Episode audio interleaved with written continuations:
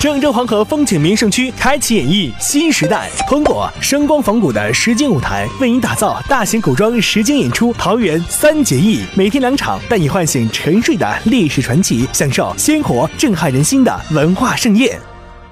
昨天，国家市场监督管理总局局长张毛说，电梯的使用寿命一般是十五年。根据我国城市化进程来推算，未来有大量电梯将逐渐老化。要创新电梯安全的风险分担机制，积极推广电梯的责任保险制度。目前，购买商业保险的电梯在百分之二十五左右，今年要达到百分之三十以上。